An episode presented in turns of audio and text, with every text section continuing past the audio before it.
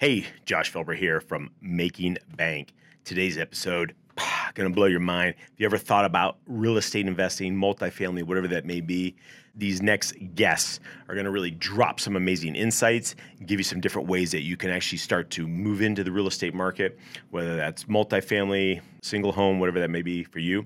So again, check out today's episode of Making Bank. By show of hands, I wish you get everyone's up there saying, who thought the market was at a high back in 2018? Everyone says yes. 2019, everyone says yes. That's what we kept saying for the last four years. And now we're at this point where everyone thinks we're at the height of the market. I think an investor, whether you're investing in stocks, whether you're investing in bonds, whether you're investing in crypto, real estate, you make money when it's market's going up and when the market's going down. You don't have to live in the area that you're investing in a short-term rental in order to be able to manage it remotely. A lot of people are like, "Well, how do I get it clean?" Well, what if there's an emergency? It's the same exact thing like if a toilet breaks in my place in Tennessee, I'm doing the exact same thing as if one breaks behind me in Florida. I'm calling somebody because I don't know how to fix a toilet. And we won't be talking about crypto on this episode of Making Bank with Josh Felber. Next up, representing Primal Life Organics Josh Making Bank Felber.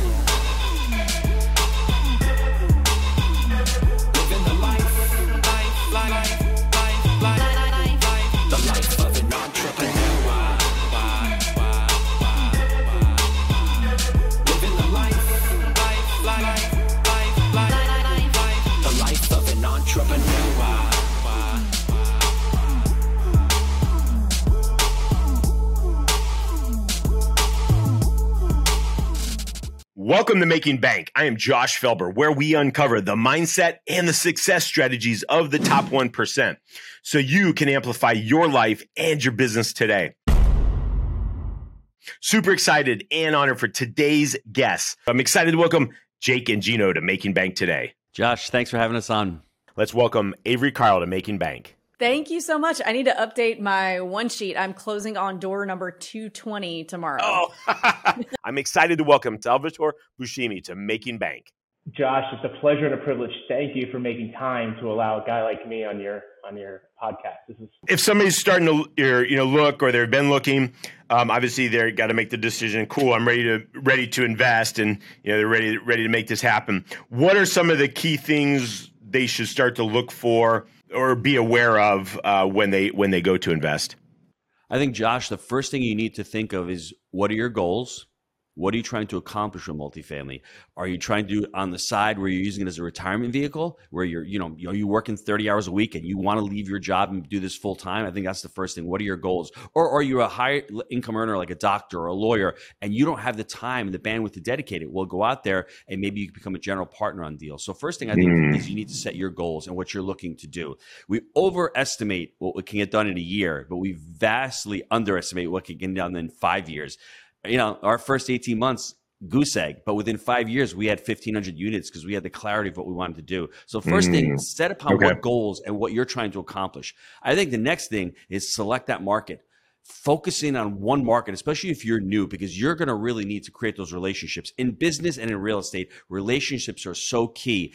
Getting with in front of the brokers is really important. Doing property tours is really important. That's why if you decide today to start multifamily, you're going to need a good 60, 90 days, maybe even 180 days, let's say, to get all of this stuff going. And by that time, the market cycle then has changed. That's yeah. why it's never a long time to get into it. So you've got your goals, then you've got your market, then you start networking with those brokers and getting on those property tours. And then obviously the education aspect underwriting, looking at deals, taking taking a look at all that stuff. But it has to start with you. You're the first one. Like I said for myself, I knew multifamily was the right thing for me because I had the full time job. I wanted to do something part time with the intention of within two to three years to leave the restaurant and to scale into multifamily. So that's why I selected multifamily. I selected Knoxville. I selected the submarkets in Knoxville.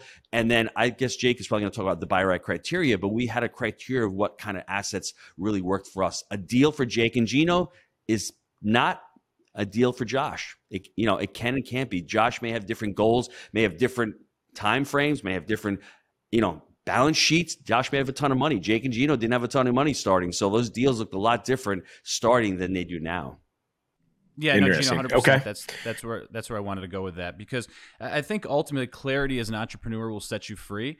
And what Gino was referring to in our first book, uh, we wrote about buy right, manage right, and finance right. And we really think that is the three pillars to sound multifamily investing. It's a it's a framework. Once you buy it, that's done. You know, once you finance it, we're probably fixing for a minimum of ten years, and then it all hones around that management. But you need to have proper buy right criteria. What do I mean by that? How big of a market are you looking at? Population wise, what do you need? What is the median income of that submarket or tract that you're purchasing? Okay. What is the vintage of the asset that you're comfortable with taking down?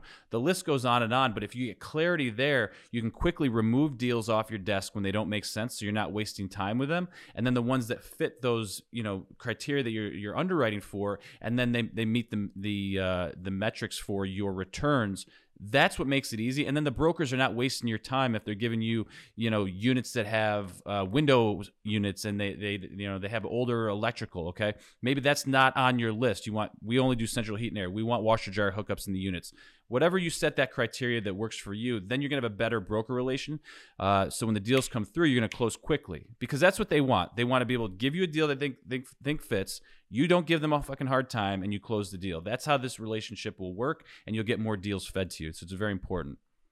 Yeah, no, that, was actually kind of my next question is like, you know, how do you kind of get that deal flow? You know, what you just kind of mentioned, you know, we're working with the brokers and getting it closed quickly and, uh, you know, and having that uh, framework of what you want um, in a deal.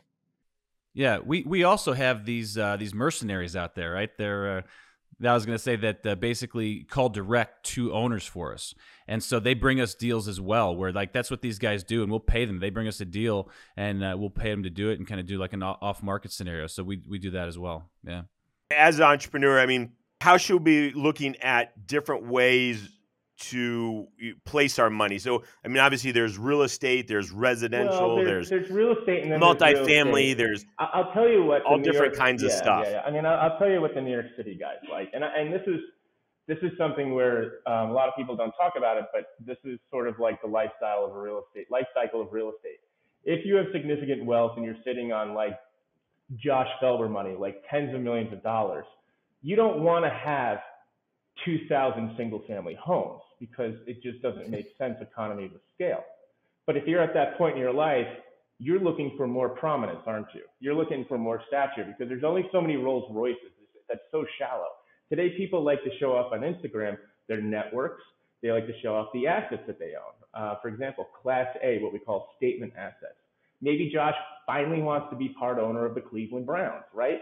So that's, you know, as much as they don't perform, that's a different thing that these guys, you know, but they do make money because definitely not. no, of course not. But I mean, but that is like a that's a status symbol, right? That's a sta- statement asset.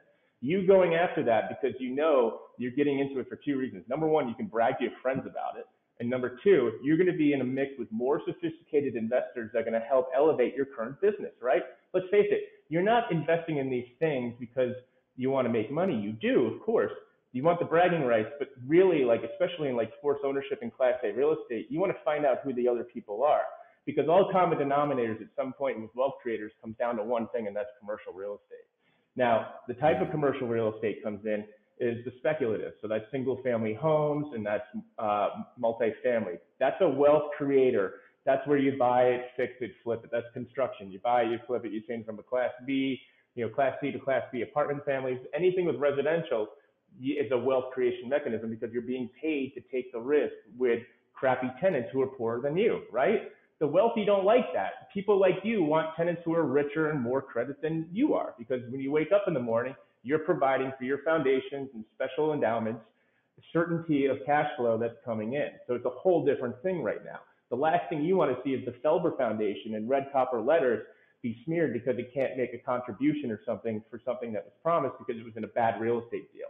You can't have 40 single family homes in an impoverished area in America fund your foundation. It doesn't make sense. People try to do it. And the reason why they fail is because they don't have the networks to get to the higher level into the more sophisticated opportunities, which is where we like to play, which is where you're dealing with commercial real estate, non-residential. A lot of people are scared of residential, the investors I have, because they feel as though the residential uh, tenants have a lot more rights than they do. So that's why they gravitate towards bigger centers like Class A industrial, office, um, statement, you know, assets, but also investments that not only have a high perceived value status, but also has other smart shoes in there as well that you can network with. And that's more like commercial office buildings is, is what you're yeah, referencing. Yeah, you know, th- things what what we would what they used to call the trophy assets. That's what we're talking about. So it could be like a skyscraper in in, in Dallas. Uh, we had a bid right before the pandemic. We pulled it for uh, 100, uh, 130 million dollars of a Class B to Class A office in Orange County, which would have been great. We had great, sexy drone shots of it the pandemic came, we're like, nope, we don't, you know, I said, we're removing the term sheet, we're out. Um, there are other types of, th- think about aspirational real estate, like owning, you know, part of a casino or a hotel, like a really nice hotel. Think about it. A lot of foreigners in sure. New York own a lot of beautiful hotels. They trade hands. Some of them make money, some of them don't, because it's a status symbol to say that they own this hotel on Central Park West. Does that make sense? So how did you guys go from like five to what'd you say, 220 or 225, um, you know, uh, units in what five, seven years? Um, so like, how did you guys scale that effectively, and then also, so it's not just like everything's happening out there and it's not working out and all that. Obviously, successfully. So the main piece of advice I have on that is to not live off of your rental income. Only just put that back into more properties. And I think where people get in trouble is living off their rental income. So they can never actually, you're living off of it. So you can never use it to go buy another property. Um, for us, the way we did it was we went as far as our debt to income would let us on conventional loans to start out. And that got us to about four. And then we started doing, um, we started throwing in single family and duplexes in Chattanooga, which at the time, and those were these are for long term. Now the Chattanooga stuff is for long term. Uh, okay. Uh, at the time, you know, you could get those for between eighty and a hundred thousand. So you don't really see, you don't feel that twenty percent on an eighty to a hundred thousand dollar house right. going out the door as much as you do like a hundred thousand on a, a nice big short term rental. So we started just kind of sprinkling those in, and then we got up to like twenty of those, and then we said, well maybe you know we're doing all these little single family deals. Why don't we just do like a 12 unit or 10 unit and cl- find you know some multis and start actually making this go a little bit faster? So then we started buying some multis in the midwest and then you know it just accelerated much more quickly because now you're buying between 10 and 50 units in one transaction sure. instead of one after the other. And and then with kind of like your multifamily type units what do you guys you know are you guys looking for a certain type? Are you guys looking to be able to then fix those up and increase rent? Kind of what's your whole focus and goal with those? We typically fix them up and increase rent just because the it the way the market's been for the last year and a half, it, has been so hard to find anything mm. that you know you're not finding anything turnkey, multifamily, like not very easily anyway. So the deals got pretty slim. So we're we're down with as long as it's in a good enough area, we'll do like a full rehab on stuff just to get you know get that rent up and where it needs to be. Right. Okay. So, what are some of the different kind of like pitfalls or challenges that people run into, whether they're whether it's closing a multifamily deal, or, or I guess some of the biggest things that could hold them back, or those hurdles that they might run into? A lot of time it comes it comes down to property management. Um, you know, you, you buy a deal like we talked about, that's sort of done. Hopefully, you you had you know your numbers right and you you acquired it in a in a good manner. There, financing is typically locked in longer term. It really comes down to management. And if you're doing third party management, you really have to manage that relationship tightly uh, as an asset manager. And so we recommend everyone getting on with their property managers at least once a week. You're the leader of that. Okay, you're dictating the cadence of accountability, what things are supposed to look like, and not just saying, "Oh, this is just an investment" and pushing it off and hoping that they take care of it. You really need to have extreme ownership and make sure that you're leading and, and really making sure that you're outlining the way things are supposed to go for that property manager. Otherwise, they're going to just assume and do what they, you know, think is right, and and typically we see that's where there's a lot of failure. So it's it's really you know understanding this is a business. You need to treat it like one. You need to have leadership and hold your property manager accountable.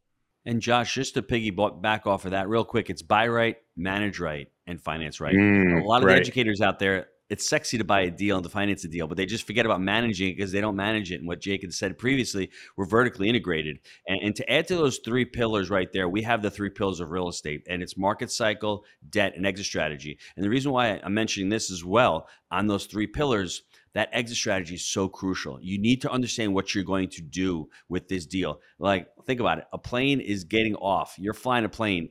You're taking off. Taking off is mandatory. Landing you got to land the plane. It's just like a deal. You got to think about it. You don't have to buy that deal, but once you buy that deal, you better understand what you're going to do with your exit strategy. Whether you're going to sell the deal, whether you're going to hold it for the long term, whether you're going to refinance it. So people, I don't think they understand really clearly what a deal looks like and what they want this deal to achieve for them. So getting clarity on that aspect as well, understanding to buy it right and finance it right. Those two legs are done. The wheel of the wheelbarrow is to manage right. That's in constant motion. You're constantly managing that asset. And if it's not you, it's third party property management. But then understanding those three pillars of real estate, that market cycle, where you are in the market cycle, the type of debt you're getting on the deal, and that exit strategy is so crucial because we made the mistake, Jake and myself, early on we're buying deals. What's our exit strategy? We really didn't think clearly. We thought we are going to buy and hold forever. And fortunately for us, that's what we've turned into. But a lot of students joining thinking that, hey, you know what, I'm going to buy this and hold it forever, where, you know what, maybe not. Maybe this asset you can sell in three years, repurpose that equity into another deal.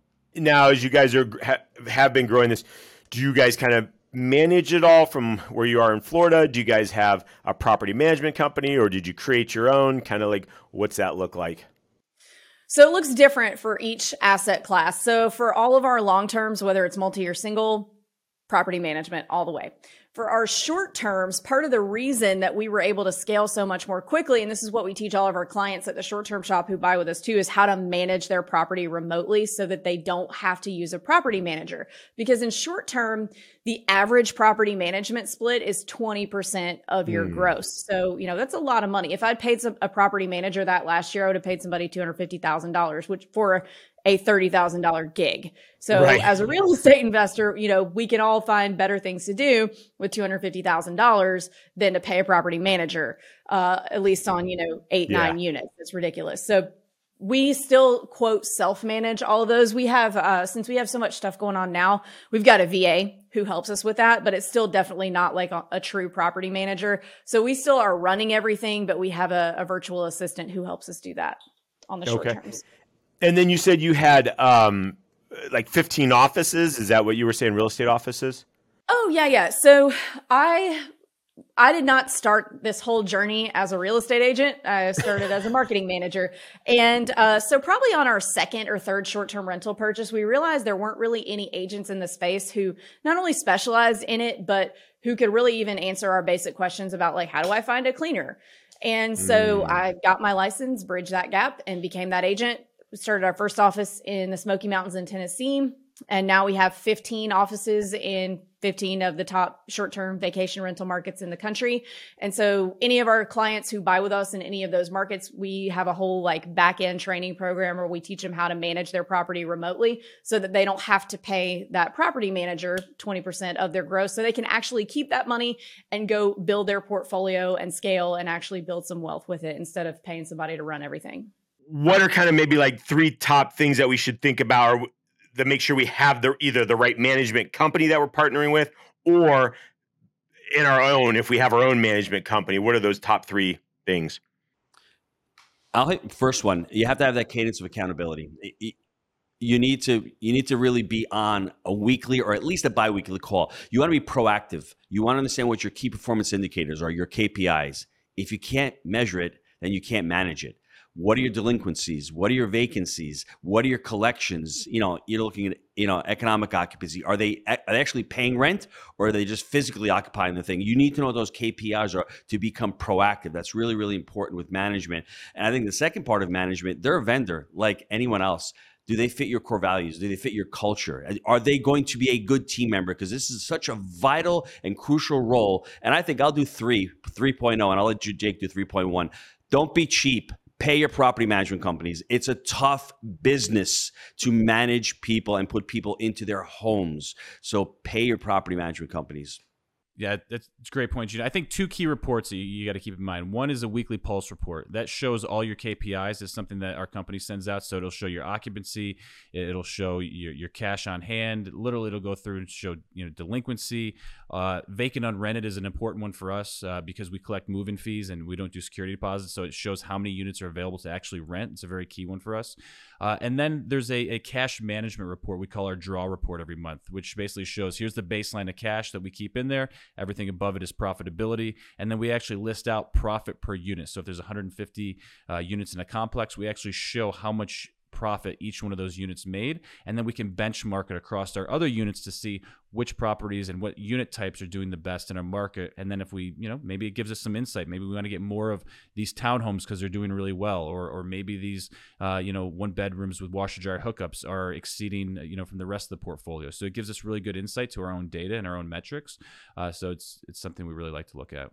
Awesome. Yeah, and, and definitely having metrics, I mean, with any kind of businesses is, is key. If you're not knowing your numbers and you don't know what's yeah. going on, uh, it's definitely not going to be a long term uh, workable thing for you for sure. Any last thing, something you're like, oh man, I hope Josh was going to ask me this question, but I never asked that question, or just something you want to last share with everyone as we wrap up? Yeah, so here's something I said on stage not too long ago.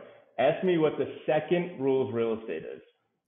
Tell us what the second rule of real estate is never stop raising capital. right? There's a few of those out there. There are, yeah, there are a few of those out there. But the other thing I would I would tell people too is that I just spoke in front of my private high school back out east, and people were saying, "What's entrepreneurship?" If you could like really put it down, and I think even everyone, you know, I've seen everybody I know has been entrepreneur involved, even myself, is that entrepreneurship is self improvement in disguise. And if you can really understand that, then you're going to have a lot more fun. If you're trying to stay yeah. static and pigeonholed and like you're an institution that just came out of HP, you're not going to really, you know, go too far. You have to be able to do things that you're uncomfortable with. That growth will help you uh, later on down the line, especially when you start working on bigger things like like I am right now, which is really cool. The main thing is so you can't always live in the best market to invest in for short term rental or mm. long term or whatever. So, what I really want people to understand is you don't have to live in the area that you're investing in a short term rental in order to be able to manage it remotely. A lot of people are like, well, how do I get it clean? Well, what if there's an emergency? It's the same exact thing. Like if a toilet breaks in my place in Tennessee, I'm doing the exact same thing as if one breaks behind me in Florida. I'm calling somebody because I don't know how to fix a toilet. I'm just calling somebody. It, the act, the actual task is the same. I'm picking up the phone and making a call. Sure. So it's really just a mindset shift. And um, all you really need is a cleaner, handy person, and then you have your automation tools, and then you are off to the races and you can kind of settle in as you go. But I think the biggest limiting belief is thinking that you have to live like next door to it and be able to drive by it. We had the pleasure of interviewing somebody who was discussing culture, and it just came to my mind. I've got the book in front of me. You promote what you permit. As a business owner, as a parent, if you allow it to happen, that means you're promoting it. And it's the same thing with a property management company. If you're not up to date, you're not talking to them weekly or bi-weekly, you're promoting poor performance. So take it upon yourself. Jake has always talked about being a responsibility junkie. Be responsible. Victimhood is great for a few days, few weeks, but you're not going to accomplish, you're not going to live a fulfilling life. So you promote what you permit, write that down. And if you live by that core value, you're going to live an amazing life. Go to jakeandgino.com I'm Gino. He's Jake, and we're Jake and Gino. Hey, I got one more for you, Josh. Uh, we do we do one event we do one event per year. It's November 5th and 6th in Orlando at the Gaylord Palms. Multifamily Mastery 5 this year. It's the only event that we open up to the general public throughout the year. So if you want to find out more about multifamily, you want to learn more about buy right, manage right, and finance right, uh, you can check us out jakeandgino.com. Again, it's the only event that we do throughout the year because we do a ton of events, but this is open to the general public and you get to, you know, network with our community, tons of great speakers. Uh, we like to, you know, call it the financial vacation for smart people. So appreciate your time today. Awesome. Thanks, guys. I am Josh Felber. You are watching Making Bank. Get out and be extraordinary.